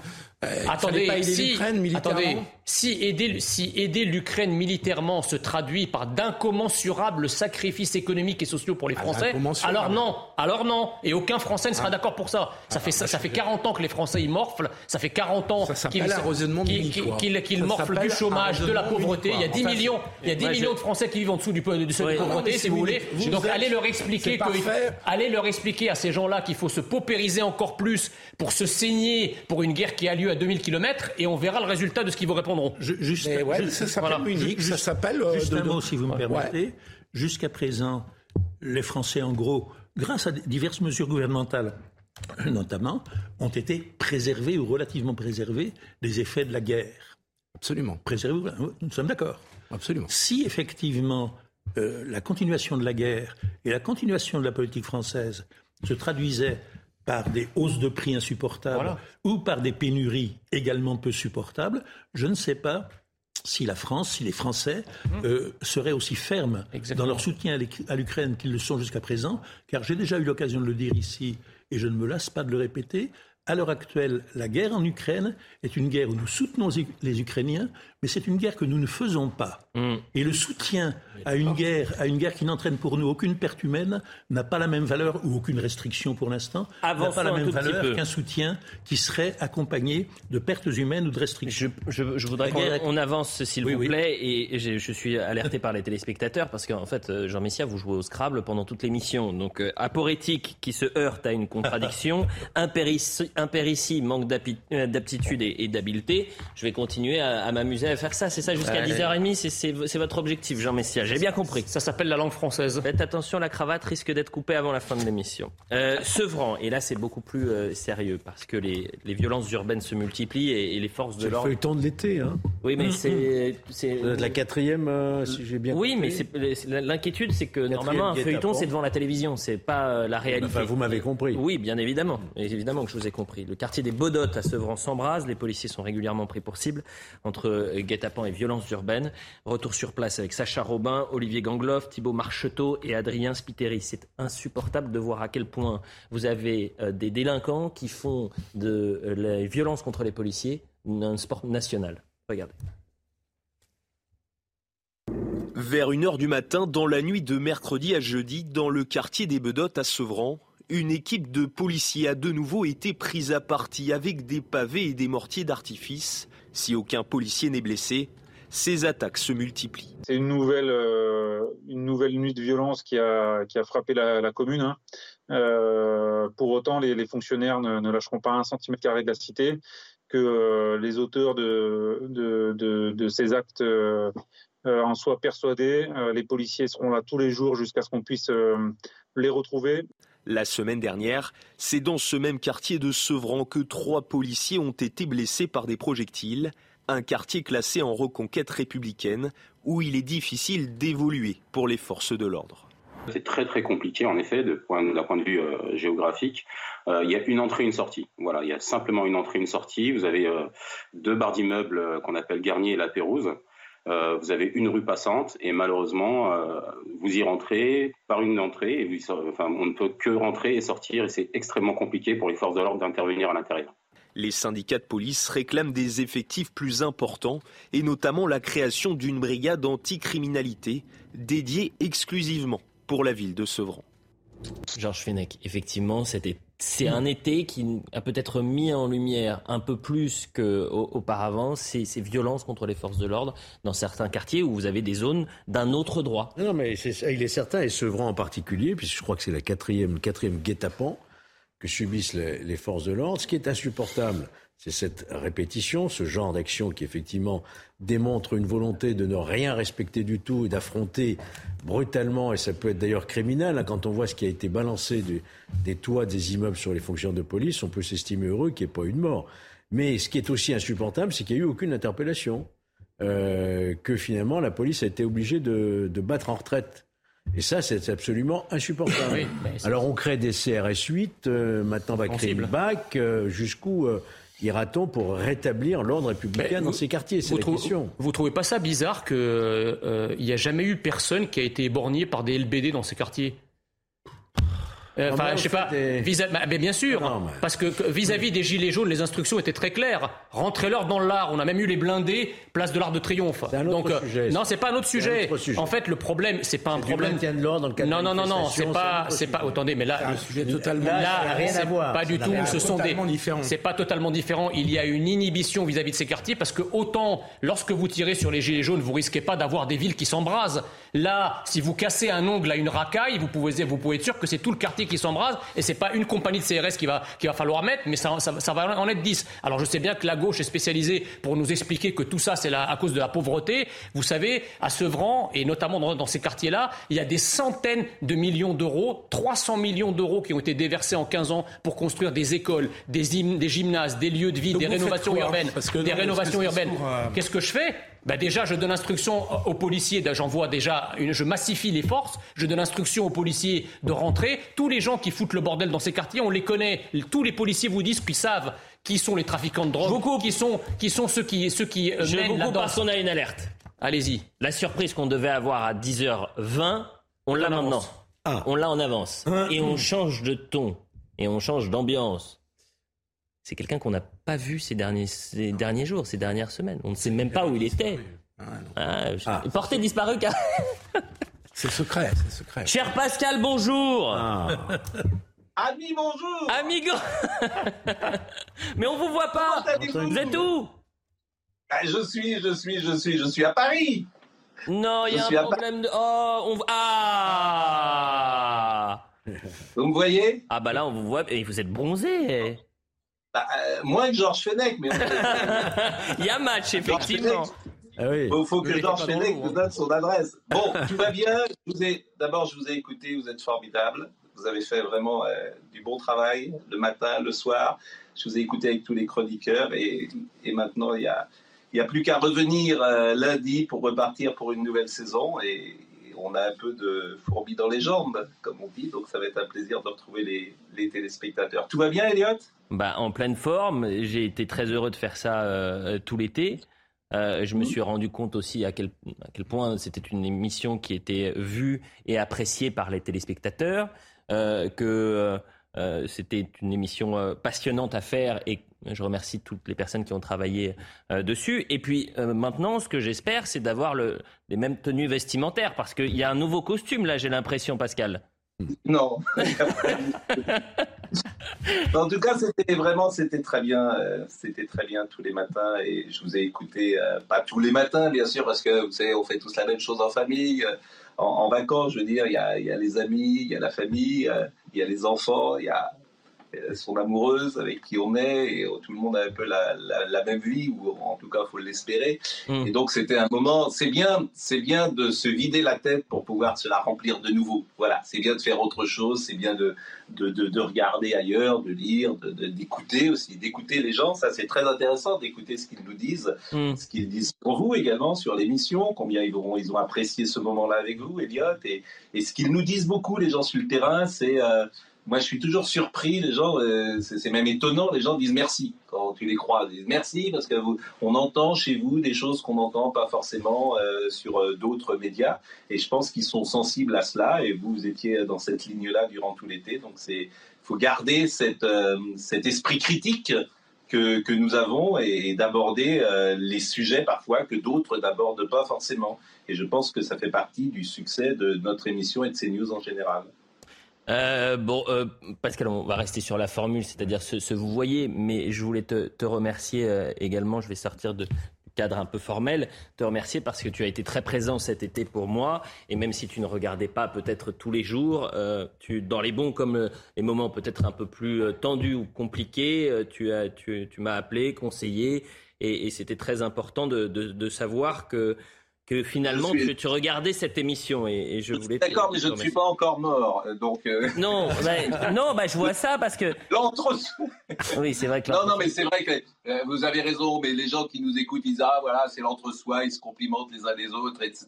Mais c'est vrai que euh, vous êtes jeune, Elliot, et vous avez beaucoup de talent et forcément beaucoup. Et le sujet de l'été, c'est quoi selon ce Eh ben, je vais vous dire. Alors ça, c'est intéressant. Vous savez, l'image que je qui restera pour moi de tout cet été parce que je suis peu au contact maintenant des jeunes gens. Et j'étais euh, pendant 15 jours avec des euh, jeunes gens dans un club, j'ai vu. L'image que je garderai, c'est tous les gosses de 7 ans, 8 ans, 9 ans devant leur portable. C'est ça hmm. que, je, euh, que, je, que, que, je garderai. Moi, j'ai eu des enfants qui ont été élevés sans portable. Je rentrais dans un, dans un ascenseur je voyais trois enfants, 8 ans, 9 ans, 7 ans, qui allaient au petit déjeuner sur leur portable. Hmm.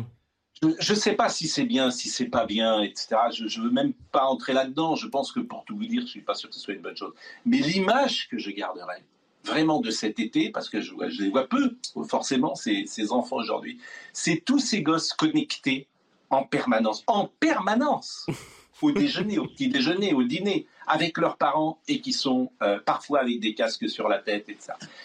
Mais là, euh, j'étais sidéré. Et, le, fait d'actualité de l'été, c'est lequel? Ah, Le fait d'actualité, évidemment, c'est le réchauffement climatique qui a été très présent, forcément, et avec euh, les, avec les, les, les, incendies. Les conséquences qu'il y aura, puisque personne ne ne peut nier qu'il euh, a fait plus chaud cet été que hmm. les incendies bon. autres. Eh bien, parfait. Rendez-vous lundi, Pascal, c'est ça? Bah non, vraiment, euh, merci, merci à vous et merci euh, vraiment d'avoir d'avoir bien gardé la maison comme vous l'avez fait, Elliot. Bah merci beaucoup, Pascal. je le dis parce que peut-être que les enfants sur sont sur le téléphone. Euh, Philippe Guibert, Georges Fenech, Jean Messia, très encore plus Jean Messia, n'arrête pas avec son téléphone pendant toute l'émission. Il y en a marre. Merci beaucoup Pascal. Rendez-vous lundi. Quoi? Jean Messia est un grand enfant quand même. Ah bah oui. Ah, je prends ça comme un compliment. Merci beaucoup Pascal. Rendez-vous donc euh, lundi à, 9h pour euh, la grande rentrée de, de, l'heure des pros. La publicité et on remercie Georges Fenech puisque un certain Gauthier Levret lui aussi, il est toujours sur Merci, et je me réjouis de retrouver Pascal lundi aussi. Lundi, vous le retrouvez Oui, absolument. Vous avez vu, il a un nouveau costume encore. On a combien de costumes? On aurait dû lui poser la question. La publicité. Allez, la suite de l'heure des pros avec Gauthier qui nous a rejoint. Gauthier Lebret, journaliste au service politique de CNews, Philippe Guibert, Jean Messia, Dominique Jamais, qui n'est pas sur son téléphone, Dominique Jamais. Contrairement à Jean Messia qui ah, était encore sur mon téléphone, moi j'en ai pas. Ah bon? Et qu'est-ce que vous avez là, juste à côté de votre de vos mains Qu'est-ce que c'est? Montrez aux téléspectateurs. C'est un gramophone enregistreur. Oui, probablement. allez, on fait... on fait le point sur l'information avec Audrey Berthaud. C'est aujourd'hui que le Conseil d'État se penche sur le cas de l'imam Hassan. Ce dernier été euh, visé par une décision d'expulsion le 29 juillet 2022 à la demande du ministre de l'Intérieur. Mais le 5 août, le tribunal administratif de Paris a suspendu cette décision et désavoué Gérald Darmanin. C'est donc au Conseil d'État d'examiner les faits. Près d'un mois après le lynchage de trois policiers à la guillotière à Lyon, l'envoi de renforts affiche des résultats significatifs. Dans cette zone, 4000 contrôles ont eu lieu en un mois, vous le voyez, également 500 contraventions et 400 interpellations. Enfin, Novak Djokovic a déclaré forfait pour l'US Open qui débute lundi. Non vacciné contre la Covid, il est interdit d'entrer aux États-Unis. Il s'entraînait depuis plusieurs semaines en vue de l'US Open et espérait jusqu'au dernier moment un changement des mesures sanitaires imposant la vaccination contre la Covid. Est-ce que vous voulez qu'on en parle euh, pendant cette demi-heure de Novak Djokovic qui est... la première fois. Bah c'est, oui, il y a eu l'Open d'Australie, mais c'était pas le autre temps, autre mœurs, autre situation sanitaire. C'est-à-dire qu'aujourd'hui, on aurait pu espérer peut-être aux États-Unis voir Novak Djokovic, même non vacciné, participer à, l'US Open. Dominique Jamais, vous voulez qu'on en parle pendant, pendant cette demi-heure? Pas toute la demi-heure quand même. Non, pas toute la demi-heure. ne vous inquiétez Après, il y a une règle, elle s'applique à tout le monde. C'est une, euh, question simple. Bon, question simple et la réponse euh, courte. Euh, tout à l'heure. Euh, Gauthier Lebret, euh, pendant le, le JT, vous m'avez dit, mais vous avez traité de l'électricité, on, nous avait promis pas de pénurie du côté d'Olivier Véran en début de semaine, et finalement Stanislas Guérini nous a annoncé que possiblement il pouvait y en avoir à l'automne. En fait, c'est fatigant, c'est-à-dire que vous avez Emmanuel Macron qui est ultra pessimiste lors de son allocution avant le Conseil des ministres, puis après il dit qu'il est optimiste dans les colonnes du challenge. Entre-temps, vous avez Olivier Véran qui a fait l'explication de texte d'Emmanuel Macron en disant vous avez rien compris, les journalistes n'étaient pas du tout pessimistes, et non, en étant relancé trois, quatre fois par les journalistes parce qu'ils voulaient pas répondre à la question. Non, il n'y aura pas de restriction d'énergie. Euh, oui, les entreprises pourront euh, tourner à plein régime euh, cet hiver. Oui, les Français auront l'électricité. Et là, ce matin, chez Laurence Ferrari, effectivement, Stanislas Guérini ne ferme pas la porte, dit que c'est une possibilité qu'il y ait des coupures d'électricité. Donc, si vous voulez, ces doubles discours, ces contradictions permanentes au sein même du gouvernement, on s'y perd et on n'y comprend plus rien. C'est assez étonnant quand même que sur un sujet qui est le sujet majeur de la rentrée, hein, mmh. euh, il n'y ait pas, non pas des éléments de langage, mais au moins une ligne qui soit fixée par Matignon euh, pour dire bah voilà ce qu'on dit aux Français en cette rentrée sur la question euh, de l'énergie. Bah, ça symbolise le début de ce mandat, hein, pardonnez-moi, de cap, de ligne qui n'est pas fixée et où tout le monde s'y perd. Alors on peut comprendre qu'il soit pas hein. totalement, qu'il soit pas totalement sur deux parce que on va vers une situation qui est pas euh, qui est pas totalement stable et où il est peut-être difficile d'anticiper, mais alors à ce moment il faut le dire. Enfin, c'est difficilement compréhensible que sur la même semaine vous ayez le porte-parole du gouvernement qui vous dise pas de coupure euh, d'électricité et deux jours plus tard Stanislas Guérini, membre du gouvernement, qui vous dit il y aura peut-être des coupures d'électricité et de gaz. Ben, on n'y comprend plus rien. Non non, il n'y a pas de. Ça s'appelle l'amateurisme, c'est tout. L'amateur quoi? Ça s'appelle l'amateurisme. Ah les macronistes n'ont rien laissé à ce qu'ils considèrent être l'incompétence et l'amateurisme des populistes, puisqu'il n'y a aucune feuille de route, pas de cap, pas de prévision euh, claire. Euh, les, Français ne savent pas à quoi s'attendre. Mm. Après, effectivement, quand vous avez ce discours qui consiste à dire la fin de l'abondance, etc., tout ça est cohérent en fait. C'est que comme on ne sait pas vers où on va, mm. effectivement, ça ne peut être que anxiogène et inquiétant. Mm. C'est un comportement gouvernemental des plus classiques qui n'est pas lié, qui n'est pas adapté à la situation où nous sommes.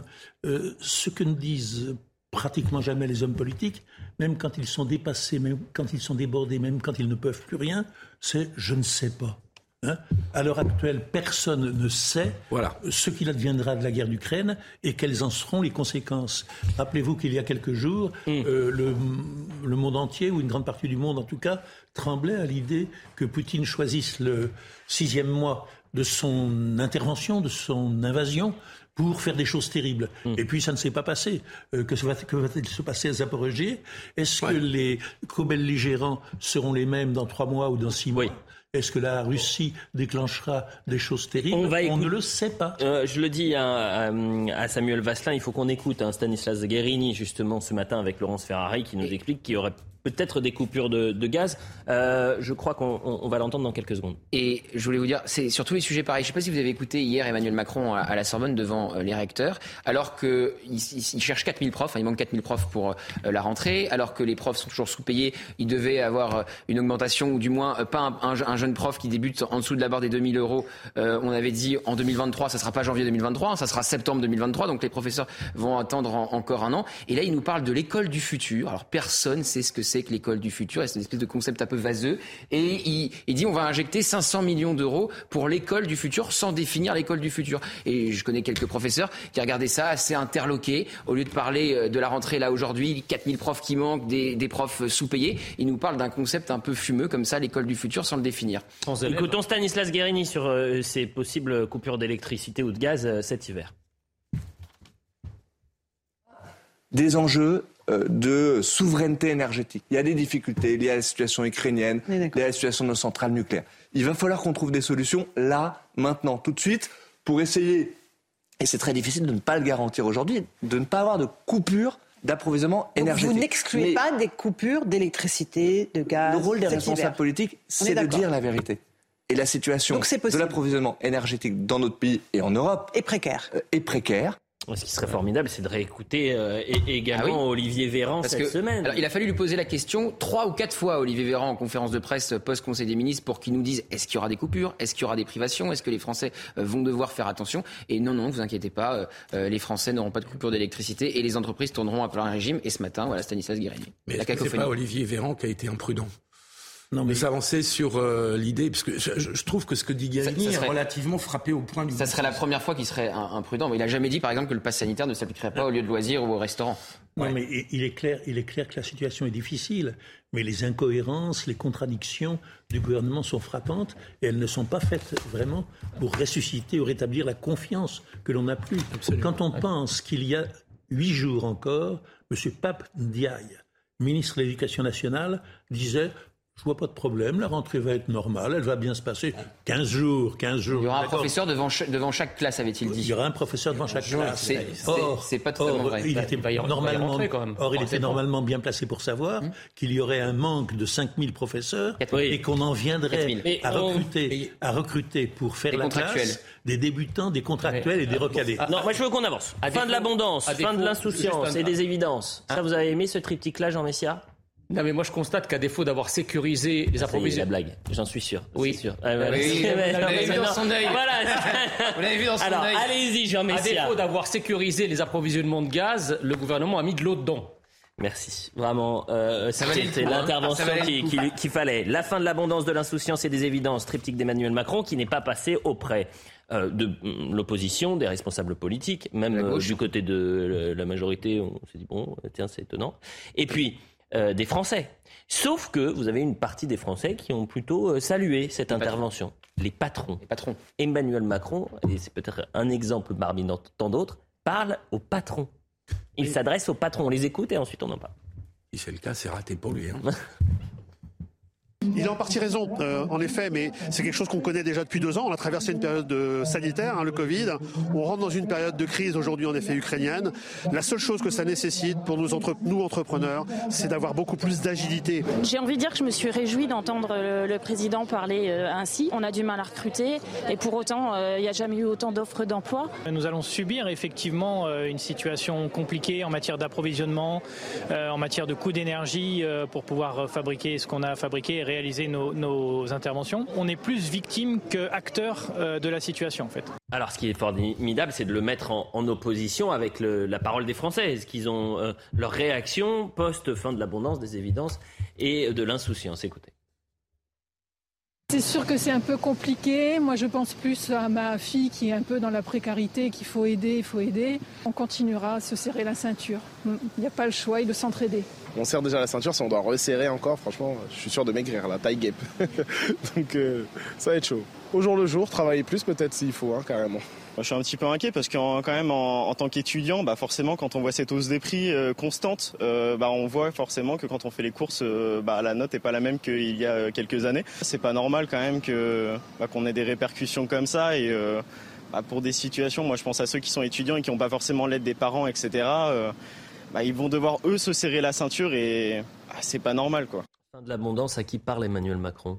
Bah, je sais pas, il faut qu'il fasse attention. Euh, s'il y a que les patrons qui, alors les patrons, quand on dit les patrons, euh, entre le patron d'une PME et puis le patron d'une entreprise du 440, euh, on parle pas exactement la même chose. Mais les patrons eux-mêmes doivent faire attention. En tout cas, ceux du 440, parce que je lisais dans les Échos euh, il y a deux jours qu'on venait de battre les records de dividendes dans le 440 français. là, à la rentrée. Donc fin de l'abondance si les grands patrons reprennent ce discours-là alors que les dividendes n'ont jamais été aussi importants sur le plan boursier, il y a un moment donné où les Français peuvent se mettre en colère. Et je ne crois pas que ça soit le bon moment pour qu'on ait un grand mouvement social. Donc, euh, compte tenu de la difficulté de la situation. Donc, je trouve que tout le monde devrait faire preuve de, de mesure et sobriété. de, de sobriété. Là, je suis d'accord avec vous. La fin de l'indécence aussi, peut-être. Et la fin de l'indécence serait une bonne chose. Et je trouve que tout le monde doit contribuer aux efforts y compris les patrons. Dominique Jamais. François Mitterrand ne disait pas toujours des choses géniales, mais il ne disait, Souvent, quand même. Jamais, il ne disait jamais rien sans y avoir réfléchi. Et euh, six ans après avoir été élu président de la République, Macron n'a pas appris à tourner sept fois sa langue dans la bouche. Mm. Il a été séduit, là, manifestement, par les jolies rimes, hein, les assonances. Euh, Évidence. abondance, insouciance, évidence, c'était joli comme tout. Mais comme vous le disiez, à qui parle-t-il À qui s'adresse-t-il Et de quoi parle-t-il? Lorsqu'il disait, c'était pessimiste, mais banal en fait, lorsqu'il disait que c'est la fin de l'abondance, il voulait dire qu'il y aurait probablement des pénuries, des restrictions, qu'on allait passer par une période un peu difficile ou très difficile. Mais des millions de gens l'ont compris tout à fait différemment. Ils ont compris qu'il parlait de la fin de l'abondance pour les gens, pour les individus, pour eux. Or, il y a des tas de gens qui ne vivaient pas précisément, c'est ce qu'on vient d'entendre, une période d'abondance et qui craignent maintenant que non seulement ce ne soit pas abondant, mais qu'on entre dans la précarité, la paupérisation, etc.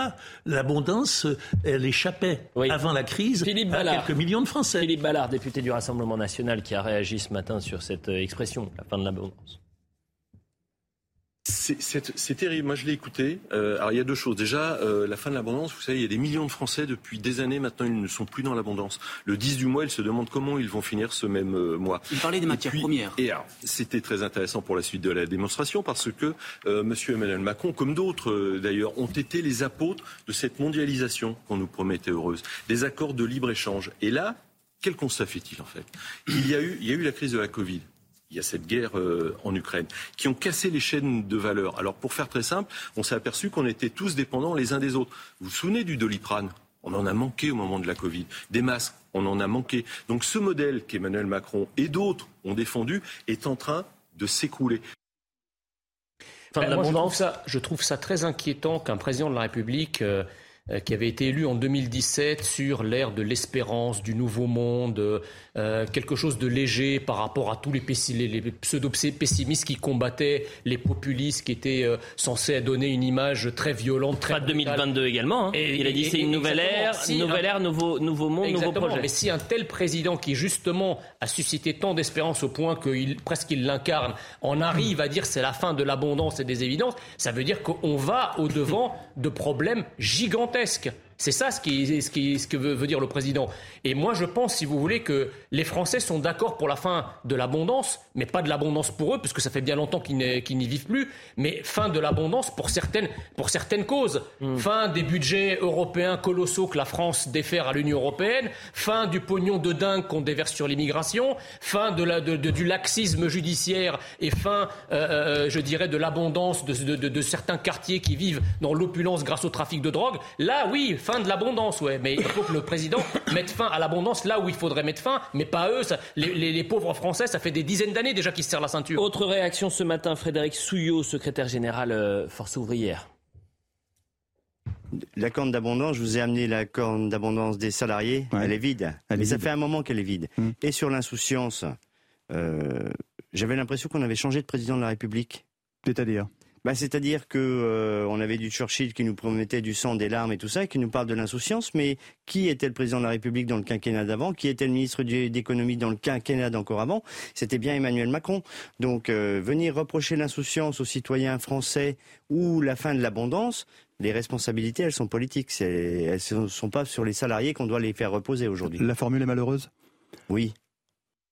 Bah, Tout dépend comment vous l'interprétez. Effectivement, euh, la gauche, euh, la CGT, la CFDT l'interprétaient comme une critique du mode de vie des Français qui vivraient dans l'abondance, alors qu'effectivement, nombre de Français vivent avec des petits salaires et bien loin de l'abondance. Mais l'explication de texte ensuite faite par Olivier Véran, un peu pour désamorcer la polémique qui était en, train de naître, c'est fin de l'abondance énergétique. On n'aura plus de surplus énergétique, on n'aura plus de réserve à cause effectivement de, la crise en Ukraine et de Gazprom et de la Russie qui, qui coupent euh, les, les livraisons de gaz. C'est ça que ça voulait dire selon l'entourage du président de la République. Il ne parlait pas du quotidien des Français comme ça un peu perturbant, interprété et la tentative aussi de relancer euh, une lutte des classes. Que vous ayez besoin de faire des traductions d'un discours d'un président qui normalement doit fixer un cap et être très clair. Il nous reste cinq minutes et on a deux possibilités de thématiques. Est-ce que vous voulez qu'on parle de Novak Djokovic ou des chasseurs qui portent plainte contre Sandrine Rousseau? Ah, ah, Sandrine Rousseau, vous dites Sandrine Rousseau Ah, les chasseurs, c'est intéressant. Ok, on fait les chasseurs. La Fédération nationale des chasseurs réclame près de 100 000 euros de dommages et intérêts à Sandrine Rousseau. Je vais vous dire pourquoi 100 000. Euh, pour des propos dans lesquels la députée écologique avait tracé un lien, un trait d'union entre les féminicides et une supposée euh, violence intrinsèque des chasseurs. Voilà ce qu'elle avait dit. Je pense qu'il faut arrêter la chasse complètement. Ce n'est pas un loisir que d'aller tuer des animaux le week-end avec des fusils. Et par ailleurs, le reste de la semaine, on peut aussi braquer, euh, le braquer contre sa femme. On a vu qu'un féminicide sur quatre est lié à des armes de, de chasse. Alors pourquoi 100 000 euros? Vous avez tiqué pour 100 000 euros? C'est parce que euh, la Fédération nationale des chasseurs a considéré que ça représentait pour chaque chasseur 80 centimes donc, euh, on, vu le nombre de chasseurs qu'il y a, 80 centimes par chasseur, on arrive à peu près à, à, 100 000 euros. Euh, la déclaration de Sandrine Rousseau et, donc les chasseurs qui ont décidé de porter plainte. Je trouve inquiétant là-dedans, euh, dans la démarche des chasseurs. on peut évidemment comprendre, bah oui. C'est ah, la faute des chasseurs là? Ouais. Ah, moi, je trouve que si on en vient à judiciariser, non mais je peux. Oui, oui, bien sûr, bien sûr. Si on en vient à judiciariser les déclarations aussi euh, scandaleuse. Euh, Jean Messia, tout à l'heure, a fait quelques déclarations scandaleuses. Hein. Donc, euh, scandaleuse parce que ça vous gêne. Ça s'appelle la démocratie, c'est tout. Hein. C'est une question. On ne on peut pas faire du délit d'opinion contre les responsables politiques, que ça soit Sandrine Rousseau ou Jean Messia. Donc, euh, et donc, je trouve que la démarche des chasseurs est, est profondément discutable parce que. J'aime bien l'Armagnac, mais pas à cette heure-là. Ouais, ouais. euh, et donc, euh, je trouve que la démarche des chasseurs de porter plainte contre des, opinions qui sont évidemment discutables, mmh.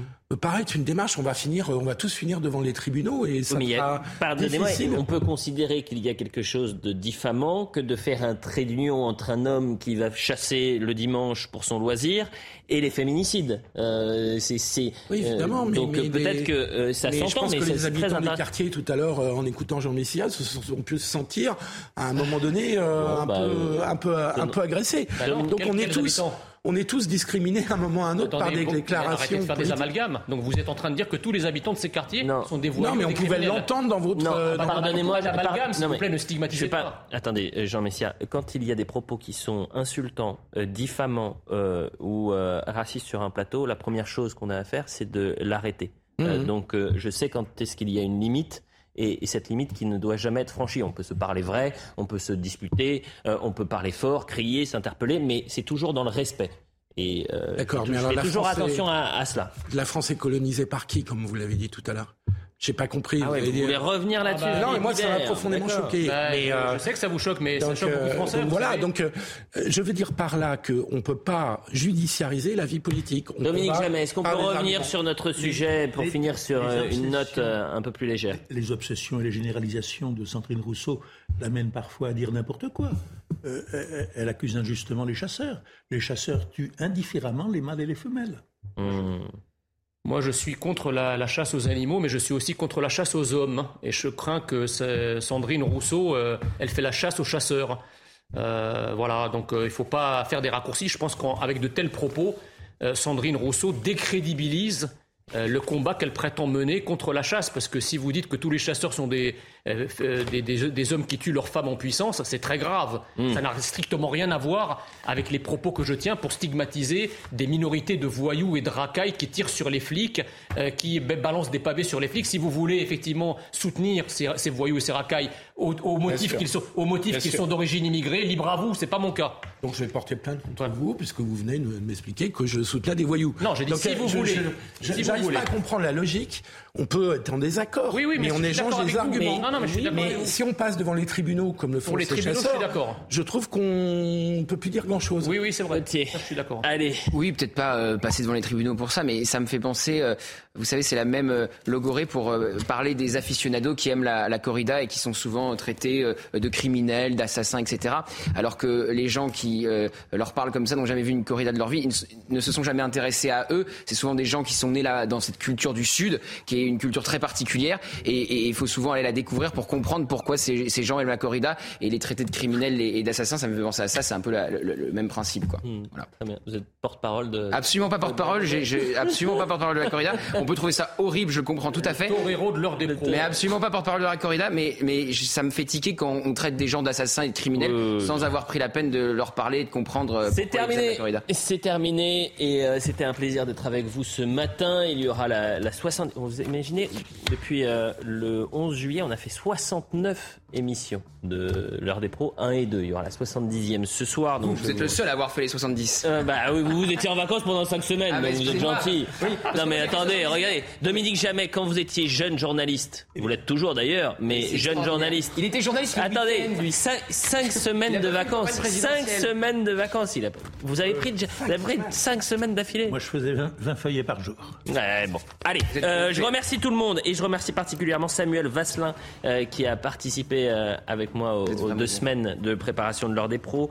Merci à Justine Cercara et, Léo euh, Marcheguet pour également la, préparation. Merci à toutes les équipes techniques, la programmation pour ces deux mois. Et on se retrouve pour la 70e et dernière de l'heure des pros avant que le boss revienne. Ce sera lundi. L'info se poursuit sur ces. Bravo Elliot, hein, quand même. Merci.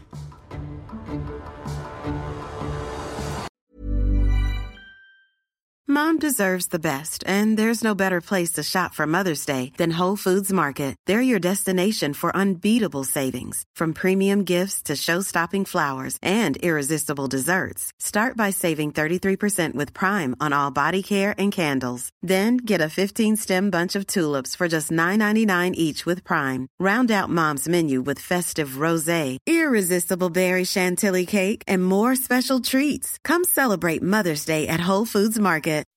When you make decisions for your company, you look for the no-brainers. If you have a lot of mailing to do, stamps.com is the ultimate no-brainer. Use the stamps.com mobile app to mail everything you need to keep your business running with up to 89% off USPS and UPS. Make the same no-brainer decision as over 1 million other businesses with stamps.com. Use code PROGRAM for a special offer. That's stamps.com, code PROGRAM.